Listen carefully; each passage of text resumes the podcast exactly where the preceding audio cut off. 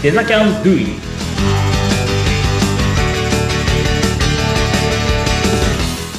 デザインキャンバスの浜野です。お相手役の相本幸子です。浜野さんどうぞよろしくお願いいたします。はいよろしくお願いします。あ今回28回目。この回でも吉野さんのお話を伺ってまいります。吉野さんよろしくお願いいたします。よろしくお願いします。はい、今までもういろんなね成長が見えてきたっていうお話就職もして、えーいろんな活動もスタートされているっていうお話を伺ってきたわけですけれどもズバリはい。今回はこの先の吉野さんの展望を伺っていきたいと思います。すでに社会人としてスタートされてるわけですけれどもこれからデザイナーとしてどのように成長していきたいなって具体的に聞いてもいいですか？そうですね。あの、自分は本当に目の前にある壁というか、こう、頑張んなきゃいけないことばっかりこう、見てきたんで、うん。こう、その時その時で頑張ってたことって違うんですけど、まあうん、会社ではもちろんデザインのこととかもちょっと触りつつ、まあ、いろいろやっていくんですけど、そうですね。今は、まあ、成長していきたいっていう部分だけ取ると、うん会社へ、まあ、貢献していきたいっていう気持ちが一番大きくて、うん。あのー会社の中で初めての新卒採用で、会社としてはまだ若いんだもんね、今、勤めてる。そうですね。あの、分社化して、まだ2020とか21年とかなんで、2、3年の会社ですね。じゃあ、うん。みんな先輩たちはちょっと年が上、世代も違いますよね、きっとね。そうですね。今まで中東の方しか取ってなかったみたいなので、本当にみんな年上の方ばかりで。うん。で、そういう中でやっぱり能動的に、こう、うん自分からこう、学んで、まあ上司の人から教えてもらうんじゃなくて、自分からこう、動けるように。で、今下に誰か部下とか、なんか教えないといけない立場の人がついても、教えられるように、まあ、20代のうちにこう、会社の、まあ、あれこれ、部署のあれこれが、まあ、わかるような立場になりたいなっていう、へ目え。標、成長したいなっていうのがあります。ねあ素これ、いいつ役員とかになるんじゃないですか？いや年後とか。小役員みたいなね。ー。もう、そんだって、ね、吉野くんがだって30後半40とかになったら、今いる人たちってもう、4、50とかでしょ？きっと。うん4、50もっといってんのか。50、60とかか。50、60とかになってるはずだから、ね、そうなったらもしかしたら世代交代だっつって、その時のやっぱトップだったら。あるんじゃないですか。これ、アイモンさん仲良くしといたらいいんじゃないですかね。もう本当に後でよろしくお願いします。いやーでも、かまだね、本当に入社されてほやほやの、さっき打ち合わせでまだピヨピヨなんで、なんでね、やってたんで、まだ先輩に教えてもらうことの方が、今の段階では多い。けれども、自分からも考えて提案できる、ねもうまさにデザキャンでね、学んだようなことをやられるのかなと思うんですけど、20代って確かに今22歳？そうです。22です。ああ、まあ、あと、7年、8年ある。そこはもう、じゃあ、がむしゃらに、うんいろんなことを吸収したいって感じですか、そうですね。もう、もういろんなことを吸収したい。もちろん会社の業務のことはもちろん、まあ、そうですね。自分のスキルだったりとか、そういうところもちゃんと彩り彩りがつくように、こう、がむしゃらに頑張っていきたい。うんうん。会社によって結構ね、こう、ツール、使うツールって変わってくるからね。うんなんか、ここに柔軟に対応できない。そうですね。前の課題感はそうだろうね、最初はね。うん。まあそれを乗り越えて、もうどんどんどんどん提案できるような大人になっていきたいなっていうところですね。はい、そうですね。じゃあ、まあ、あの、社会人になられたばかりなので、会社での目標というところを伺ったんですけれども、個人的はに、吉野さんご自身がデザキャンを卒業されて、これからこういう方針で成長していきたいっていうところ、具体的に聞いていいですか？はい。そうですね。本当に、やっぱりスキルアップっていうのが、うん、やりたいなっていうふうに思ってて、うん特に資格方面をちゃんと目に見えて、こう、ちゃんと自分のスキルがわかるようなもの。そういったものをやっぱり欲しいなって思っています。へえどんな資格？うんうんえっと、そうですね。会社の人からお勧めされたマイクロソフトオフィススペシャリストっていう、まあ、オフィスのツールを使いこなせる、うん、とか、あとは色彩検定、そういうデザイン思考の検定だったり、あとはそういう HTML5 とかのプロフェッショナル、あの辺のそういうデザイナー、ウェブデザイナーとしての部分だったりとか、うん。うん、なんかそういうところ、あとは、あと、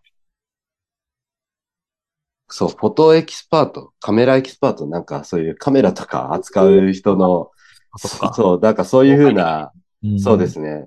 あるんだ。そういうのもなんかそういう、ええうん、座学ではあるんですけど、そういうふうな資格もいいなぁと思って、なんか会社の低いに行くと、いろんな資格があって。うん。うん。興味本位でちょっと一つ聞いていい？あの、はいヒロ君ってカメラ持ってんの？あと、まずは、私たちが売ってるカメラを知るところだって言って、あの、カメラ2台貸していただいてます。ああ、そうなんだ。はい。使ってるんですか、今？はい、今手元にあります。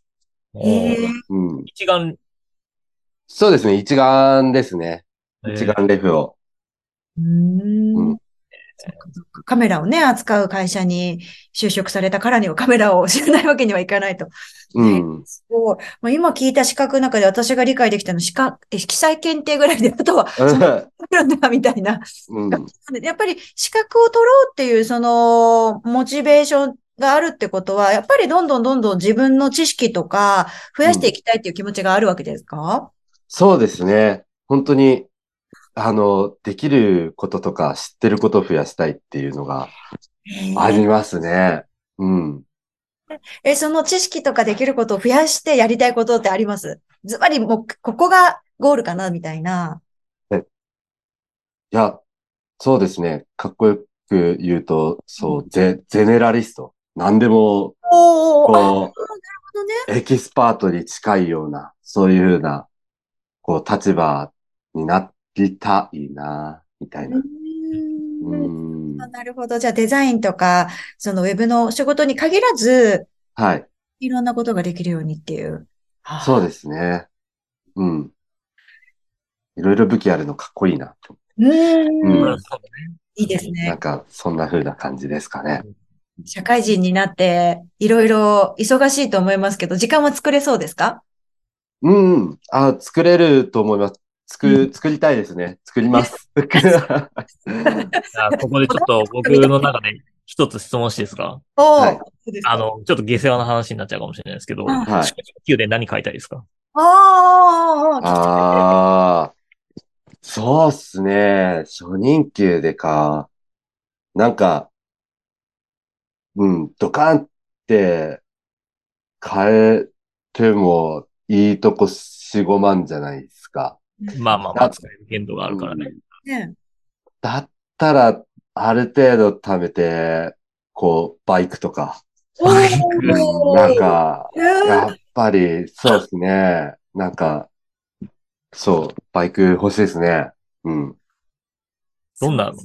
うん。いや、いや、大型のアメリカン。はい。大型のアメリカン。ハーレー。ハーレーいいっすね。でも、ハーレー400万とか500万しかな。いやじゃあちょっとね、うん。そういう夢。あ、じゃあバイクが好きなんですね。あ、今はそうですね。バイクに夢中ですね。うん。うね、んそれでカメラもね、趣味にしようもんなら、ね、やっぱり、ね、うん。カメラ持ってってさ、いい。そうですね。ね楽しくてしょうがないだろうなにもちょてっ。と絡めた、ね、うん趣味とも絡めて、つってできそうだよね。うんうんうん。なるほど。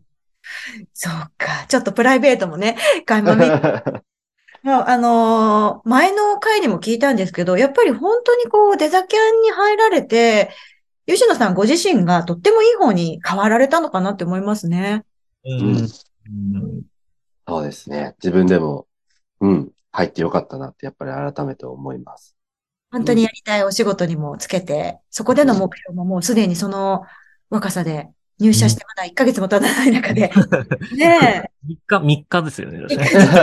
そうです。収録のタイミングだとまだ入社して3日目というね、うん。そう。でもその中でこういうふうにやっていきたいっていう展望が見えてるっていうのはね、とってもかっこ1いい。年後とは全然違いますね。一あ、1年前か。1年前。ね 想像つきましたかね ?1 年前にはこの未来が。いやー、全然、全然なんか、多分、うん、想像ついてないですよね、やっぱり。うん。ああ、いや、本当にデザキャンがターニングポイントとして人生がね、本来の行きたい方向に進んでいるっていうことで素敵だなと思うんですけれども、じゃあはい。、ここで最後の質問なんですけど、吉野さん、今、デザイナーになろうかなとか、目指しているっていう方にメッセージをお願いします。はい特に。自分の学生とかね。なんか、うんコースが学生向けに何かこう、一言言うと。なるほど。うん。あの、まあ、僕の大学しかり、あの、やっぱりこういうデザイナー目指す方ってクリエイティブなこと、絵を描くだったりとか、うんうん、音楽をやるとか、なんかそういう形を、こう自分が表現したいものを形にすること、何かを作ることっていうのが、やっぱり好きな方だと思うんで、で、うん自分ももちろんそういう人間だったっていうのもあったので、うん。やっぱり、うん、そういう方は、ううんん、デザイナーめちゃくちゃ向いてると思います。うん、あの、もう迷わず進んでいただいて大丈夫だと思います。自分でもなる、うん、ある程度まで慣れたのかな。うん、なんか、これからまだまだ頑張る部分はありますけど、うん、うん、道の途中ではありますが、そこの道に入ることはできました。んなので大丈夫だとは思います。頑張ってくださいっていう感じです。いやありがとう素晴らしい。なんかこう、背中をね、押してくれるような先輩からのアドバイスというか、強いメッセージでしたけれども、いや、これから浜野さん楽しみじゃないですそうかですね。もう、この20代、だからもう7、8年後にはどうなってるかが本当に楽しみね。うん、もうなんか偉いことになってる気がします。あの、それはその会社にいる、いない関係なく、多分今のこの20、本当前半の時期にこういうことが知れて学べて、スタート地点に立てたってすごく大きいかなと思って、我々、僕のあのね、一緒にこう講師やってる小泉もそうですけど、はい。スタート地点に立つの結構遅かったんで、30の初めとか、20代も早くても後半とか、まあそのあたりにね、スタート地に立ってるんで、うん。まあもちろんね、デザインのその、なんか制作みたいなのをやってきたんですけど、ただこういった取り組みだったりだとか、その能動的な考え方っていうのは、その頃にはできてなかったんですよ、全然。うん。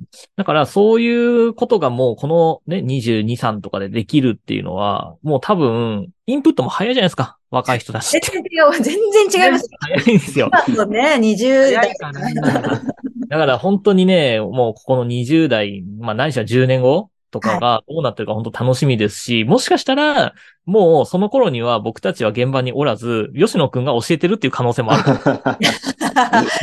なるほどわ。かんないですもんね。そうそうそうそう。吉野くんがこの立場になってるかもしれないっていう可能性は全然あり得るんで、ね、楽しみですね。ねえ、む無限の可能性っていうのは本当に感じますけれども、いやー、なんだかちょっと、ねえ、短い時間ではあるんですけれども、ものすごい勢いで若者が成長していくっていう ドラマを私は見たような気になって、すごく感動しました。